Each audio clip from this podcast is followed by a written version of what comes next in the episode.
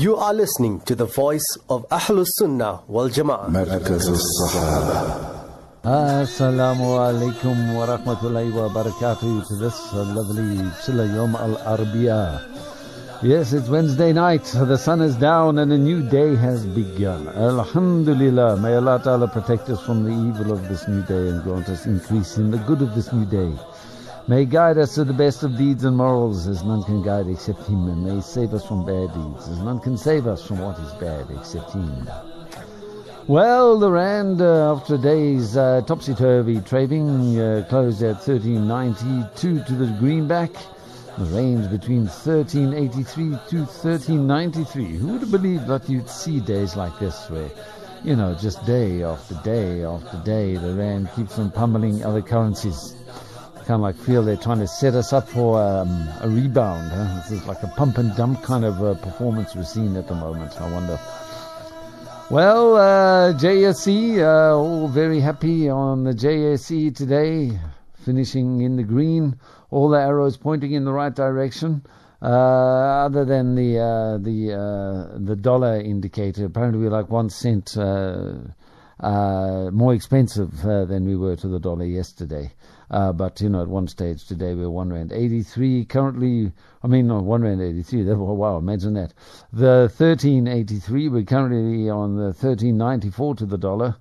Seventeen rand thirty-one will buy you one British pound, and fifteen rand sixty-three will get you one euro. Mm. Gold is slightly down over yesterday. We were in 1412 yesterday. We're on 1409 today.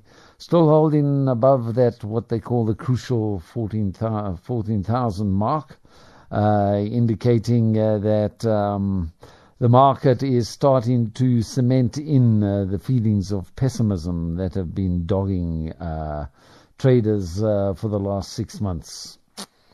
Uh, they're saying that it looks as though the second half of the year is going to be perilous. No one really knows where we're going to go. The United States determined to push up the price of oil. Looks as though it's fanatically determined to try and uh, start World War III over Iran. Um, trade war with China continuing.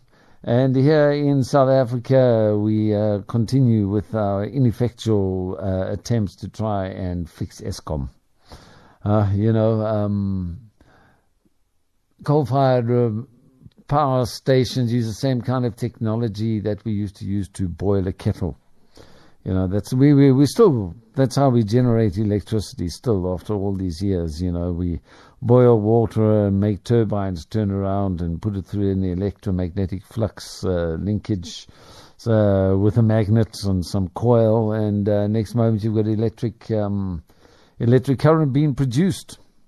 So you know, um, in fact, you know when uh, Robert Louis Stevenson, uh, the inventor of the of the of the steam engine, he got his idea from a kettle. You know, he was trying to uh, keep uh, the funnel of his of his kettle closed uh, with a teaspoon, and he was amazed at how much pressure he had to push down in order to try and prevent the steam coming out.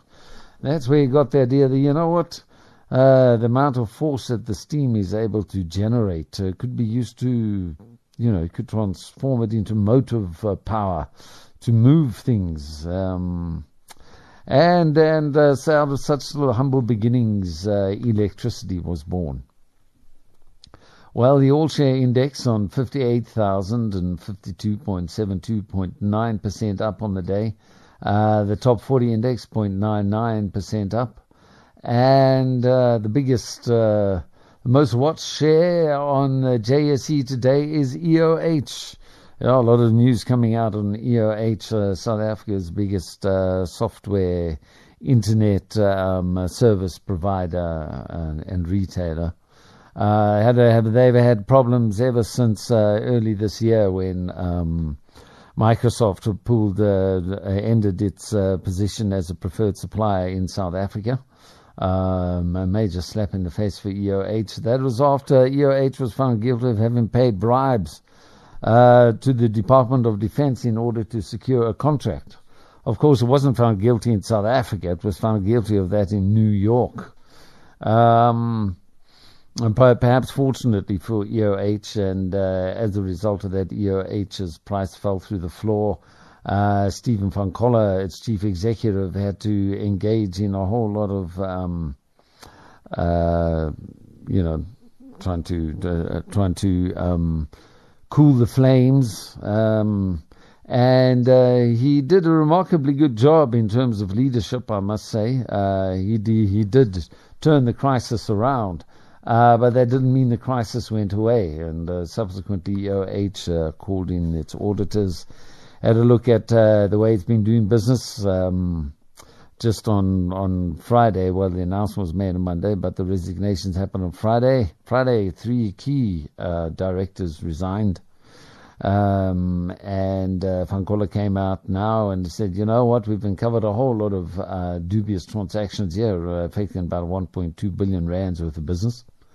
Uh, but we are cleaning it all up. But he did hasten to reassure people that the three directors who had resigned were not connected uh, to corruption. Uh, they had resigned in order to make way for new staff coming in, and they're going to cooperate in a handover period and everything like that.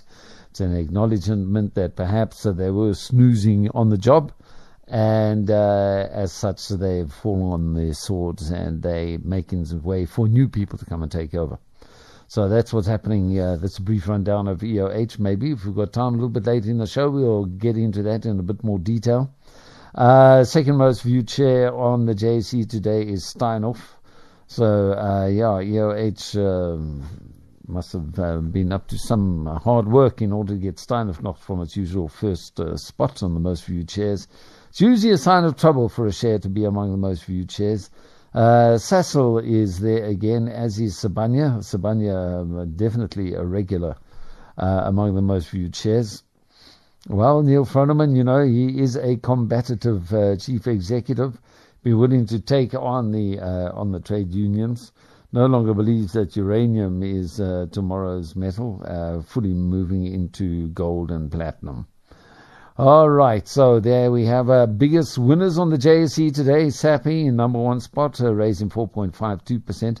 Supergroup, second spot, 4.08, followed by Sasol, gaining 3.35%. Tsogo Sun up 2.7 and Sanlam up 2.32. Biggest loser again, South 32 down to uh, 2.82%. Kumba Iron Ore down 2.58.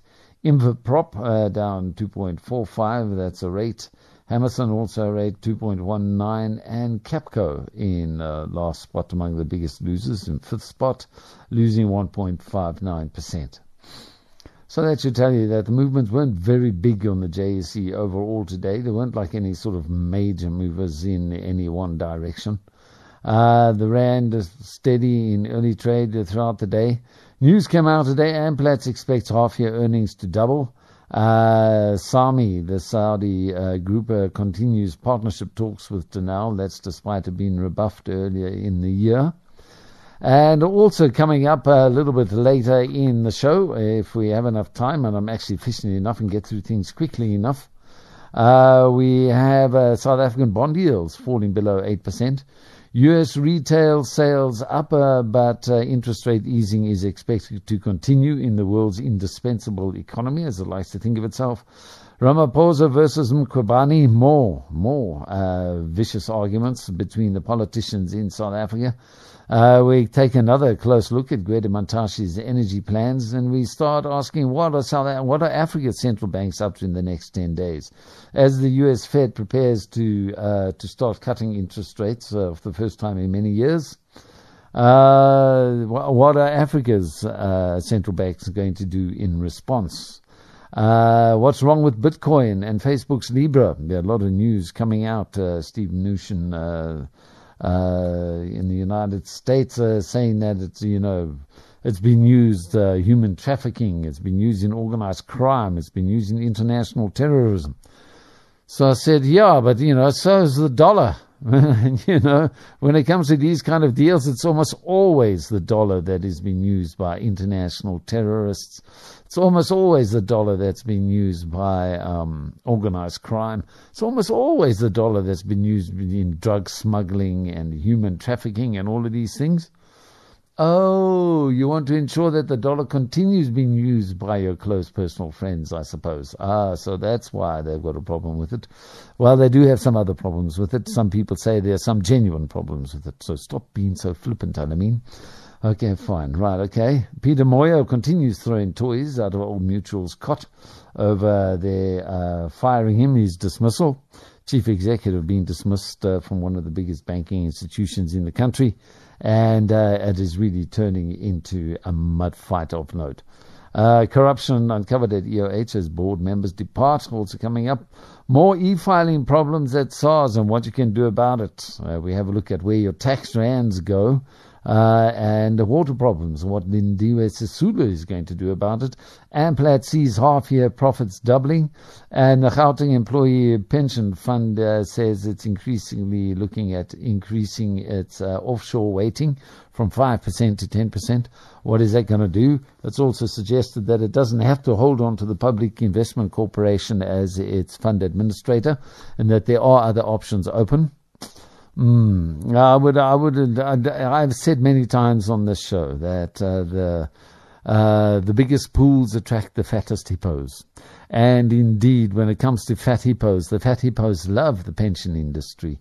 You know, you've got these huge big pools of money lying around, people very uh, loyally and obediently uh, handing in their money every month, saving up for their entire lives so they can live in miserable loneliness in an old age home in their retirement years, ignored by their children, forgotten by their family members, their friends already passed on.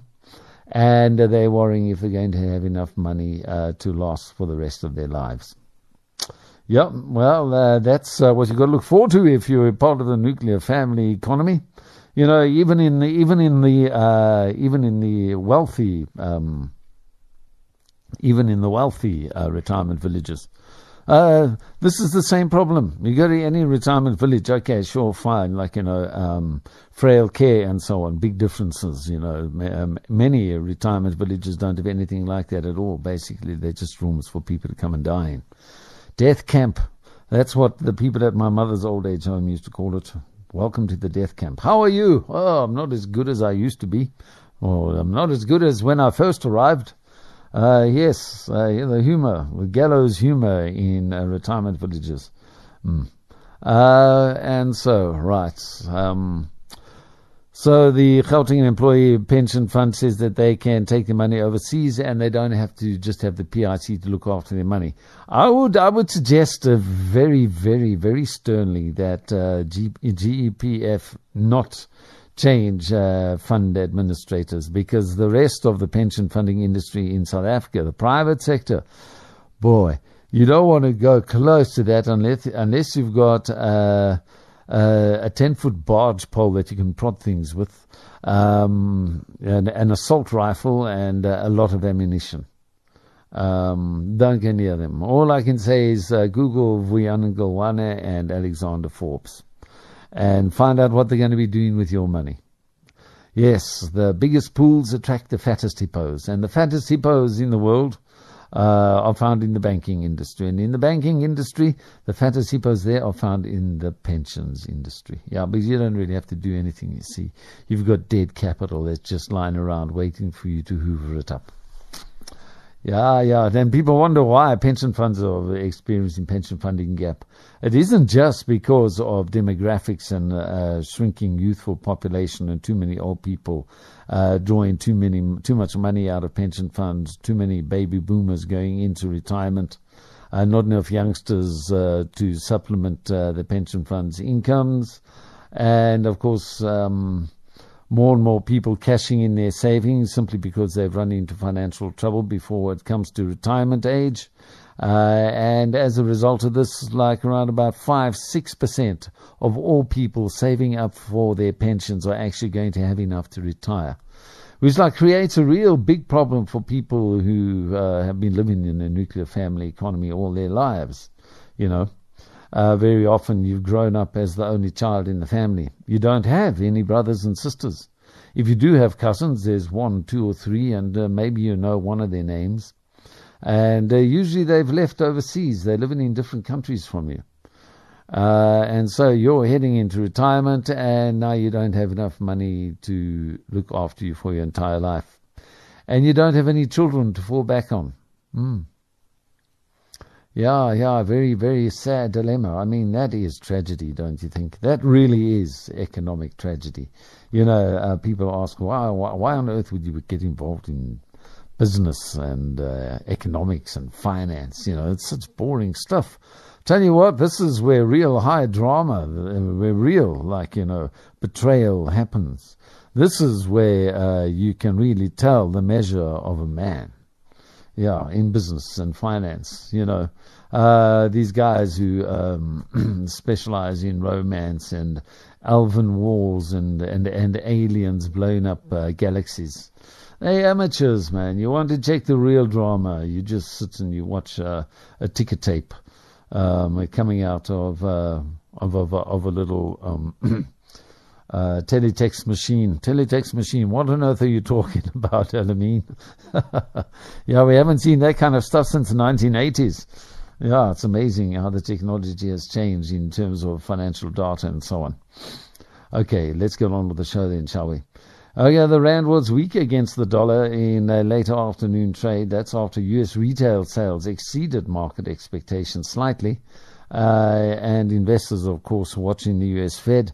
Uh, you've just had very strong job numbers coming out of the U.S. for May. 224,000 extra jobs added onto the U.S. economy. And now, you know, this is as Donald Trump is saying, well, you know, our economy cannot afford. This is just uh, stealing jobs. You're going to, uh, you know, we need to bring interest rates down. Um, as the U.S. Fed is like sort of moving into a tightening um, curve suddenly uh, having to do uh, um, a, a backtracking, uh, very serious and very quick backtracking. And uh, so suddenly then the market starts talking about, oh, yeah, yeah, no, okay, so we're going to get into easing. And people are saying, yeah, I'm 100% sure. Three, three interest rate cuts this year, 0.25 percentage points at a go. Uh, going to uh, 0.75% lower interest rate by the end of the year. Wow, that's fantastic. That means interest rates are declining in the United States. And uh, people are saying, okay, well, we can take money out of the US and put it into uh, foreign markets. And as a result, the rand is is gaining. But then, why are we gaining against the euro and uh, the UK pound at the same time? It would appear that perhaps the politicians have fallen into that kind of um, uh, seductive trap that yeah, we can we can quickly boost we can boost uh, exports by lowering the value of our currency. Of course, you know, that only boosts a politician's short term political goals, you know, as, uh, as the differential between what the currency value is at the moment to what it's going to be next year. There will be more of your local currency in your pocket. Uh, but, you know, um, it's, uh, it's, uh, it's only got a, a, a relative uh, boost it's only a short-term boost, and uh, and then your economy starts going down. If you continue holding on to it like uh, the idiots in South Africa have done, um, you know that like. Uh, uh, rags like Business Day are not, are not independent, objective um, journals, as they like to call themselves. I mean, how many times have you seen Business Day investigating uh, currency manipulation on its pages. You don't see it because it's uh, it's a whore to the banks. Um, you'll you, you, you'll never see them um, saying, "Yeah, we need a stronger rand." Always, always, always talking down the rand. Say, "No, we need to boost exports." But if you go and look at the last twenty years of this weak rand policy, as advocated by Business Day, and how much has it boosted our exports? Not once. Not once. Not once. It's only boosted the profits of banks and mining companies that are taking their minerals out of the country. 50% of all gold mined in human history was mined in South Africa, and we've got 4 million ounces of gold. Such a paltry, small little uh, level of savings. It's pathetic, really. Truly pathetic. Um, but anyway. it's all a consequence of our of our currency perceptions and money supply theories, uh, the value and, and value that we give to labor and to ourselves and to our economy. of course, most uh, most uh, journalists working for Business Day are like you know hoping that they can get a European passport or a UK passport, and uh, they they really love it when BBC journalists come along and tell them what a lovely newspaper. Oh, you've done a really beautiful story, or you know, a banking economist pats them on the head during an interview and says, oh, "You really understand what I'm talking about." They say, "Yo." Yo, they feel really good then.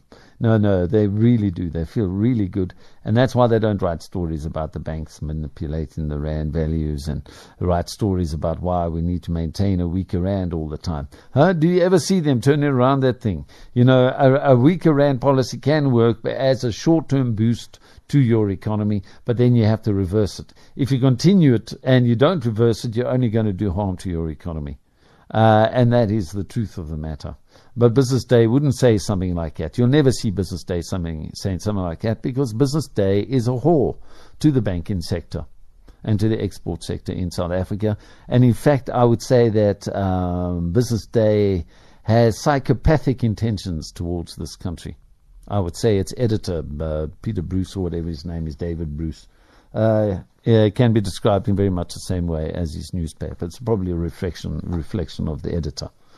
Um, and in fact, uh, you know, Jacob Zuma, um, what was the, the Steinhoff director's name?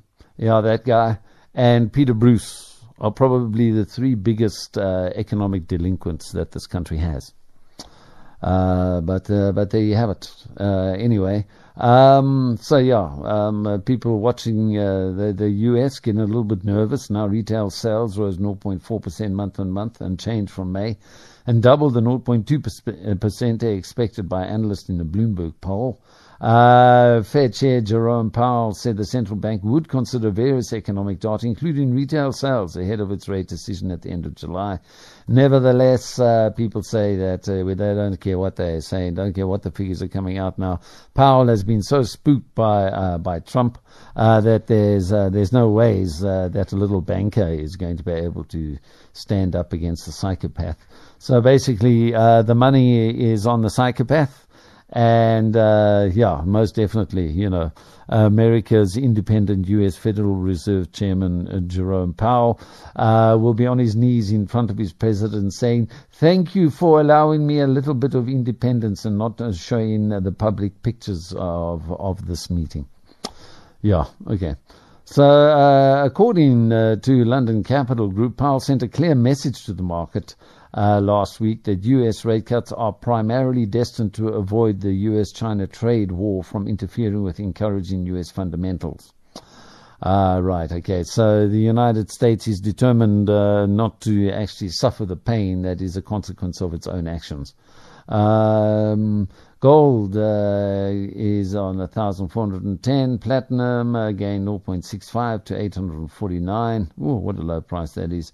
Brent crude uh, on $66.55 a barrel. All right, so uh, today uh, the 10 year bond yield, the South African uh, bond, broke through 8%. That means it went uh, to 7 point something percent. Uh, you see, um, you say bonds are rising if their yield is falling. You see, then you say the bond is rising because that means that the demand for the bond is increasing. That means that the discount on the bond is shrinking because the demand is so much better. Uh, if people don't want the bond, then you get a bigger discount. Uh, and of course, um, uh, even if it goes to 7.8% from 8%, it's still going to be extremely attractive to uh, foreign investors from Europe and uh, the United States, as well as Japan. Uh, we haven't seen our local bonds below 8% on a sustained basis since uh, around about Nenegate. Remember, uh, like we had uh, three finance ministers in one month or one week. Um, but ever, uh, that was the last time uh, just before uh, Nenegate. Uh, we um, before Jacob Zuma put a spoke into the South African economy. Now he sits and says, "I didn't do it. I don't know what. I don't know why. I don't know why people are, are angry with me." Uh, yeah, well, if you've got a standard four, don't try and become president of the country. That's my advice because um, I reckon uh, Jacob Zuma's got a standard four, not be big. Uh, let's just leave it. Anyway, um, So uh, bond yields important because they guide the interest rates uh, government ends up paying to borrow money. If in, if bond yields are high, government will have to borrow money at higher interest rates because it, it means that your credit worthiness is uh, is uh, not seen as being very sound. So um, uh, interestingly, you know, it'll, it'll, be interesting to see what our bond yields are looking like uh, when Moody's. Um, cuts us down to junk level in November. I think is when they're due to when they're due to uh, give their assessment of our country. Um, a bond uh, is is basically a debt instrument. Uh, you're agreeing to pay an amount plus interest. Uh, government bonds are issued by countries. Mm-hmm. Uh, which promise to repay an amount at a fixed rate of interest at a specific time. The 10 year government bond, for instance, will be repaid in 10 years. After a government issues the bond, they are bought and sold by investors to other investors. This means the state would have to pay billions more in interest at the cost of investment in local roads, hospitals, and services. Low rates mean governments will save money. Um, the rally right now has virtually nothing to do with positive developments in South Africa, unfortunately. Foreign investors are searching for places to park their money and earn some proper interest because they can't get it in the United States and Europe. They're exporting the interest rate obligations to the poorer nations in the world.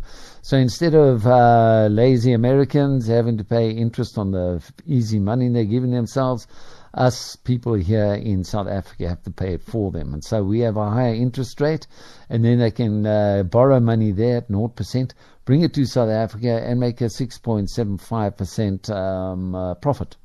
Uh, that's if they invest at 6.75%. Uh, maybe they'll invest at 9.75%, which is the interbank rate.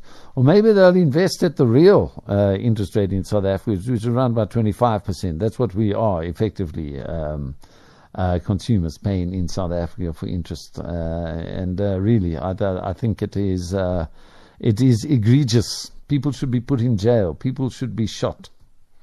Uh, bond yields in some of the world's richest countries are imploding. That's because of the easy money.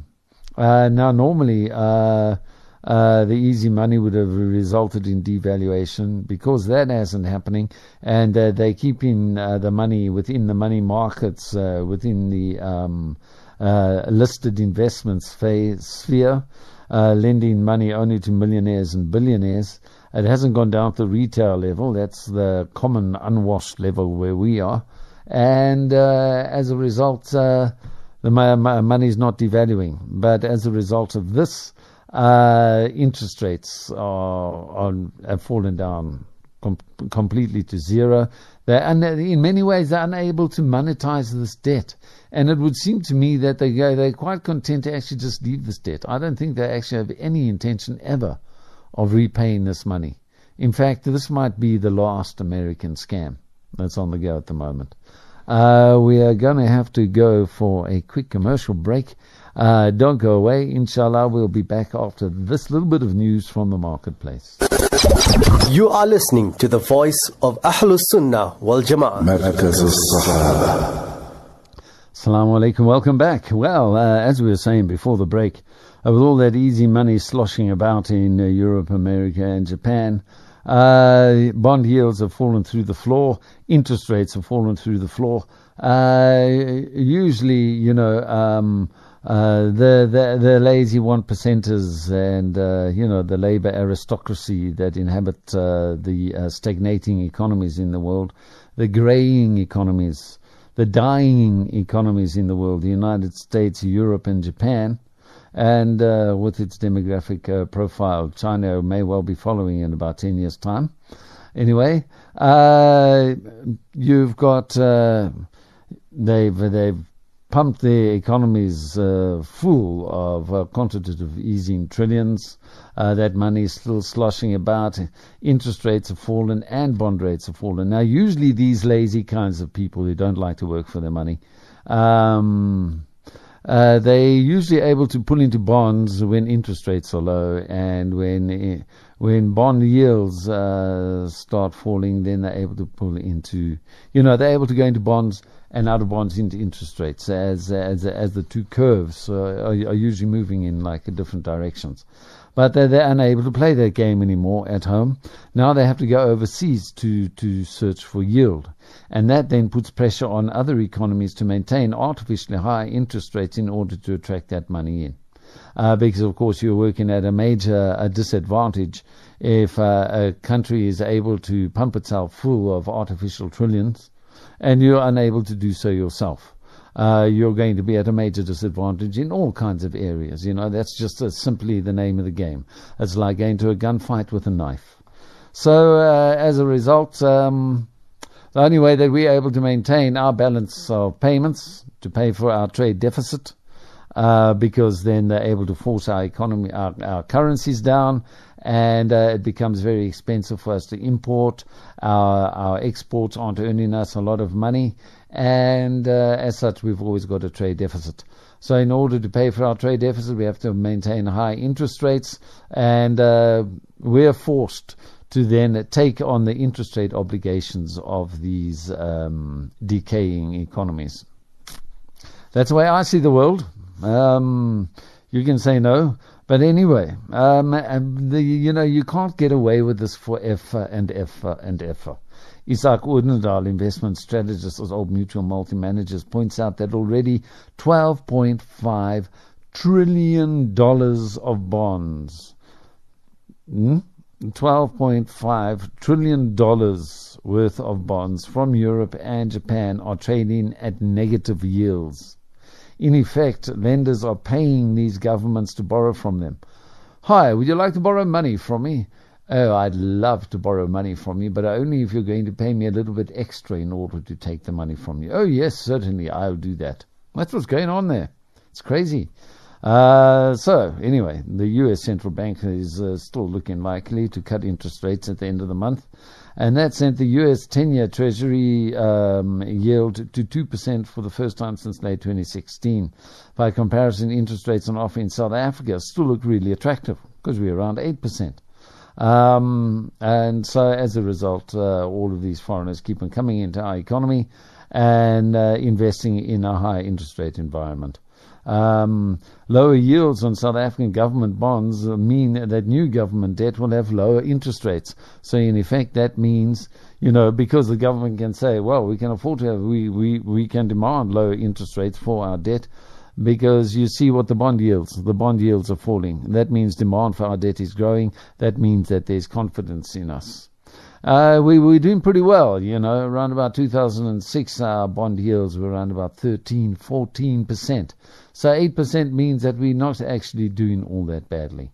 Um, uh, of the total projected government borrowing of 335 billion rand for the current fiscal year, a one percentage change in interest rate could save a government a few billion rand, says Odendaal. It's positive and will take some pressure off government, but bond yields will have to fall much lower to make a difference to the fiscal situation. Uh, local government bond yields are still relatively high, uh, investors continue to be nervous about a credit rating downgrade. Uh, if we do get downgraded, our bonds will be kicked into the junk bond index out of the main international bond index. That means that certain institutions won't be able to buy our bonds, but it means that all of the other institutions will be able to buy our bonds. And uh, I wonder, uh, could go? Could we see our bond yields falling even further once we're on junk status? It would be really, really. I mean, we'll be able to start laughing at Moody's and um, Standard and Poor's and so on if they do um, uh, rate us down to junk status, and then our economy really starts taking off. Wouldn't that be funny? I wouldn't put it past the strange kind of uh, world economy we're living in at the moment. Um, there's about a 50-50 chance of Moody's downgrade, um, and whether or not it's going to have a big effect, um, you know, it depends on how much the market is already kind of like priced in expectations of us moving to junk status. Um, our bonds are already very cheap. They trade at higher levels than other countries with worse credit ratings. Ultimately, investors are buying our bonds because of interest rates and not because the bonds are investment grade. Uh, you know, if we've got a good yield and a better yield than the United States is able to give, it doesn't matter whether you've got triple A uh, U.S. Treasuries paper on hand. Uh, or if you got South African junk uh, junk status uh, paper on hand. The junk status paper is giving you eight percent. You're going to throw away your U.S. Treasuries if you have to choose between the two, and you're not even going to think about it for a second. Um, uh, another thing uh, that could cut to the government's interest rate bill is a stronger rand. As foreigners pile into local bonds, they have to buy rands to get their hands on the domestic investments. The rand now 1390 uh, against the dollar, far away from the 1540 it reached barely a month ago. Huh? Just one month ago, we were on 1540 to the dollar. Today we're on 1390. Hmm? Do you think it was Cyril Ramaphosa? Do you think it was Julius Malema? Maybe it was Bob Mugabe. Bob Mugabe must be up to something in his retirement, I reckon. Hmm? We've got a much stronger hand. It must be that Bob Mugabe guy because these these Ramaphosas and these um, hey these Mbowenis, they they manuan, they newcomers to this thing here, man. You know, huh? You need like an old hand, a timer, a guy who knows how things work and that's Bob Mugabe. So, you know, the Rand uh, increased in strength like this.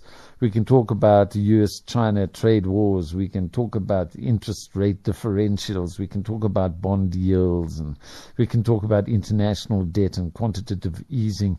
But we all know it's Bob Mugabe. Yeah, I know it's Bob Mugabe, somewhere there on the outskirts of Harare, in a leafy suburb. He's sitting underneath underneath a sycamore tree. He's busy reading Donald Trump's, Trump's tweets and he's laughing and laughing and laughing at the spelling mistakes.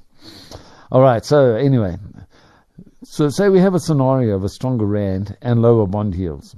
Could that provide a window of opportunity for our president to implement some of the difficult reforms he needs to implement? It will make it a little bit easier, but um, I don't really think money is in actual fact the real reason why we're having problems. We're actually having problems because we've got really lousy human beings for politicians. In fact, I don't think some of them are human beings. I think some of them are vampires. Um, now, Cyril Ramaphosa yesterday filed urgent court paper seeking a declaratory order that confirms he has complied with remedial actions set forth by um, uh, Public Protector Mkhwebane in her report demanding he take action against Pravin Gordhan and also former SARS Deputy Commissioner Ivan Pillay. Ivan Pillay was given an early retirement by um, by Gordhan. Mkhwebane says that that was illegally done. She says that the SARS, rogue, SARS uh, spy unit was an illegal unit and uh, contravened uh, intelligence legislation. And she says that illegal equipment was used by the SARS rogue unit. Uh, and uh, now she demanded that uh, President Ramaphosa take action against Pravin Gordhan. Uh, President Ramaphosa said, yeah, sure. Pravin Gordhan got so angry, he's now taking all of her reports on review. And so the president is saying, well, in actual fact, you know, I can't take any action on your recommendations until the courts have reviewed them and either set them aside uh, or confirmed them. So until the courts have had a look at the stuff, I can't really do anything. But Mkhwebane is jumping up and down like some uh, crazy person. And uh, she is uh, adamant that, in fact, um, the president is risking a constitutional crisis by refusing to implement the public protector's recommendations. Uh, she has said that Gordhan violated the constitution for approving Pillay's early retirement. Uh, he says he's uh, waiting for review, says uh, Ramaphosa. Has fired back, accusing him of being in contempt of the office of the public protector, and now the president has approached the court to clarify his decision is lawful. Um, Attached to the president's affidavit, however, are there a series of explosive letters that show just how acrimonious the dispute has become. In in June last month, uh, Ramaphosa told him he, his, uh, his intention to await the outcome of the review process. Uh, and he says, if you're not so satisfied and require me to exercise my disciplinary powers I may have over Minister Gordhan before his review proceedings have been finally determined, I invite you to approach the High Court for an order compelling me forthwith to do so. Um, she fires back and gets off the mark by pointing out that the Constitutional Court judgment on the Nkandla saga confirmed that remedial action set forth by the public protector was binding unless a court order was obtained setting it aside. So she says, so in this interim period, although there is a, may be a court order coming, there's a court review that is uh, that is pending. Nevertheless, you must implement what I've told you. You must do it now. Uh, she says uh, that uh, Ramaphosa's uh, argument is based on a wrong understanding of the law and on a mere assurance by a third party that the president should not comply with my remedial action. Uh, the president, she says, the president's refusal to act on my remedial action is a failure on the president's bid part to uphold the constitution. So Ramaphosa then writes back to her and says he, uh, she has misunderstood his first letter and that he had not refused to act on the remedial action. He said that he concluded there was not yet any appropriate disciplinary action to take as Mkhwebane had directed, and he denies he has acted contrary to the Constitution. He says, as proceedings in the review applications unfold, the state of affairs in relation to appropriate action may well change. So he says, you know, um, if the court say no, you must take action against Gordhan, he will take action against Gordhan. But then Mkhwebane fires back again and says the legal advice from Ramaphosa is reliant and is incorrect and would lead to a constitutional crisis. She says, I record once more that the Honourable President is currently acting in a manner that is inconsistent with the Constitution. Uh, State Attorney R.J. Sibelemetsa informs Mkhwebane then on July 11 that legal action will be taken to secure an order stating that Ramaphosa had not ignored the remedial action and to stay the implementation of the remedial action until Gordhan's cases are over. Uh, uh, Ramaphosa's affidavit reads, It is unfortunate that it was at all necessary to bring this application, more so in the context of the political climate and events that have played themselves out in the media in the recent past.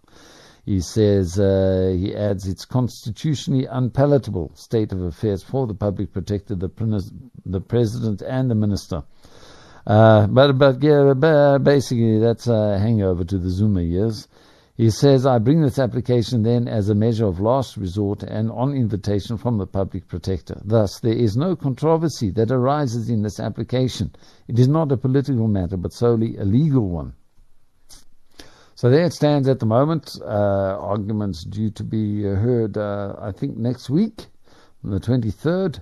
Uh, and in the meantime, Gwede Mantashe, the minerals and energy minister who loves to throw rural communities out of their houses to steal their land and hand it over to foreign mining uh, corporations that are going to pollute our groundwater, provide a few jobs at a minimum wage, and then leave the country.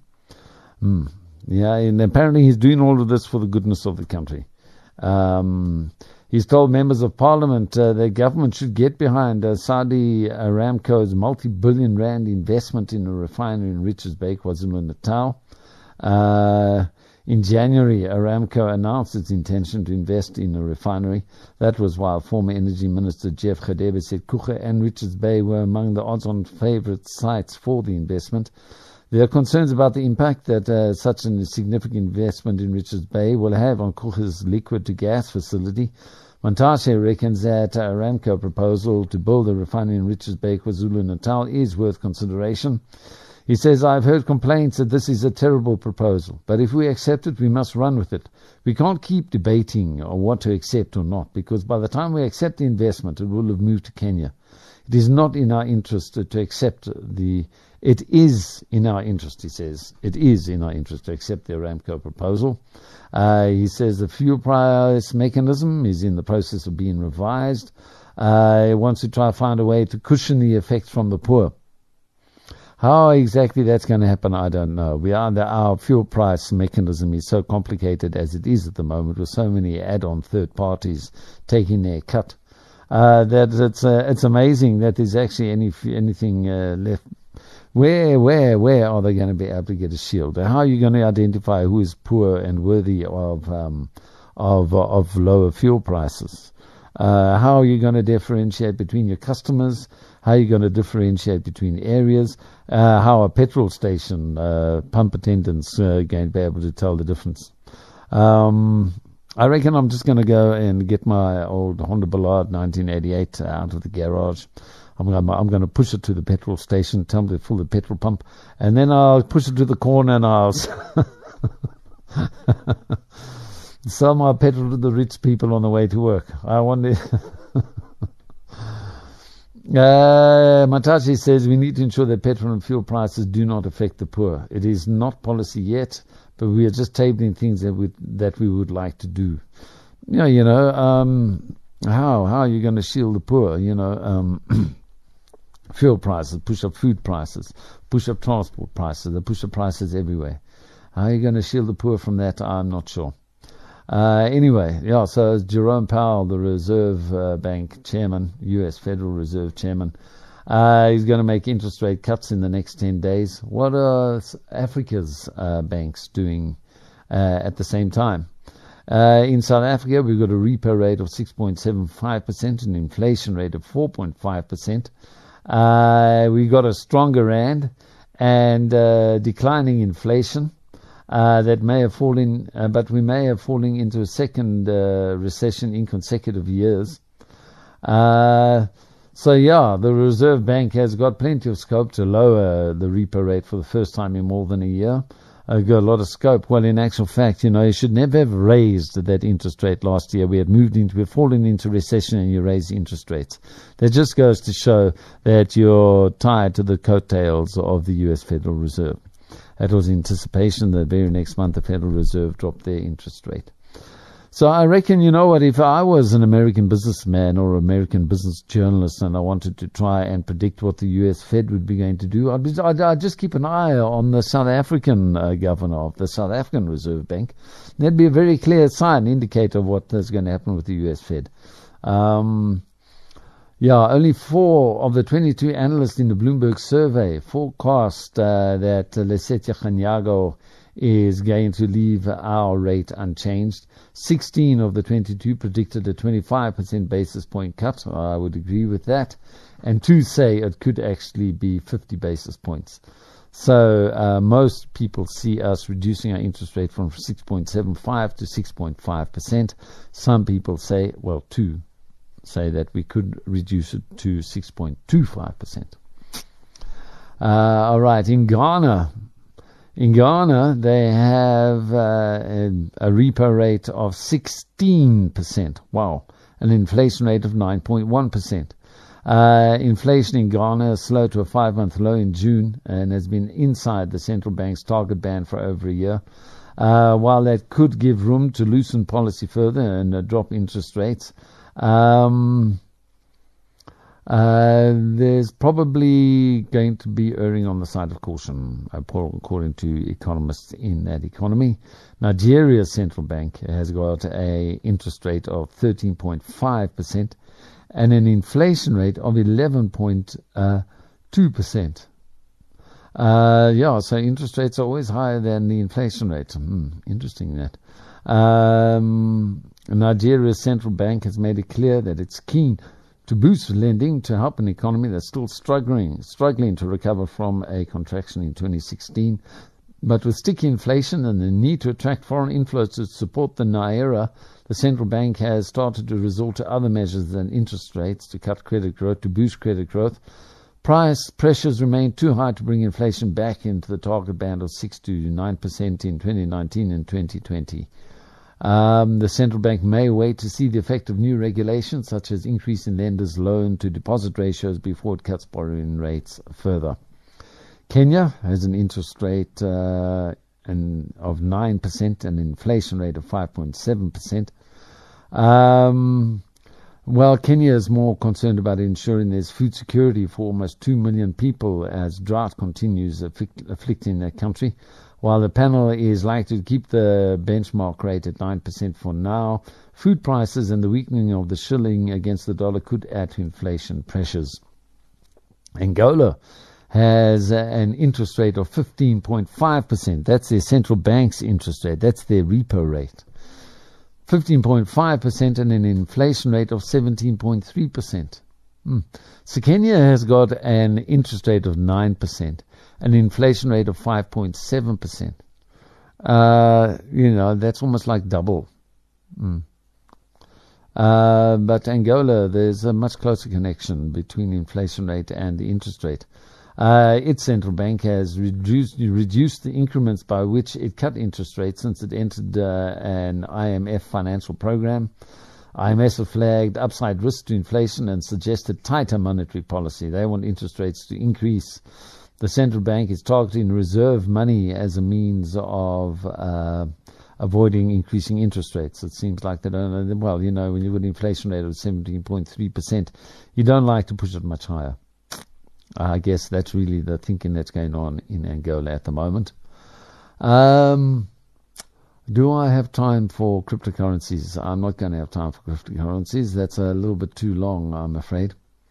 Ahead of Peter Moyo's appearance in court uh, today in his efforts to be reinstated as Old Mutual chief executive and has his action declared unlawful, he has dragged the executive chairman of Rothschilds and Company, Mark Kingston, into his messy battle against the insurer.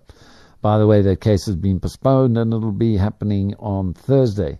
Until now, Moyo, who was suspended on May 3, 23 on grounds of a material breakdown in the relation of trust and confidence and was dismissed on June 18, has aimed his lawsuit at Old Mutual and its board chair, Trevor Manuel. Moyo says the insurer fired him without proper process. He has accused Manuel of having a triple conflict of interest in overseeing Old Mutual's separation from the South African business to its, from its UK operations. This was because Manuel was chair of Old Mutual Group South Africa, Old Mutual PLC, and also chairman of advisory firm the Rothschilds and Company during that managed separation, which saw Old Mutual move its primary listing from the London uh, Old Mutual Group, uh, primary listing from the London Group Stock Exchange to the JSE in 2018.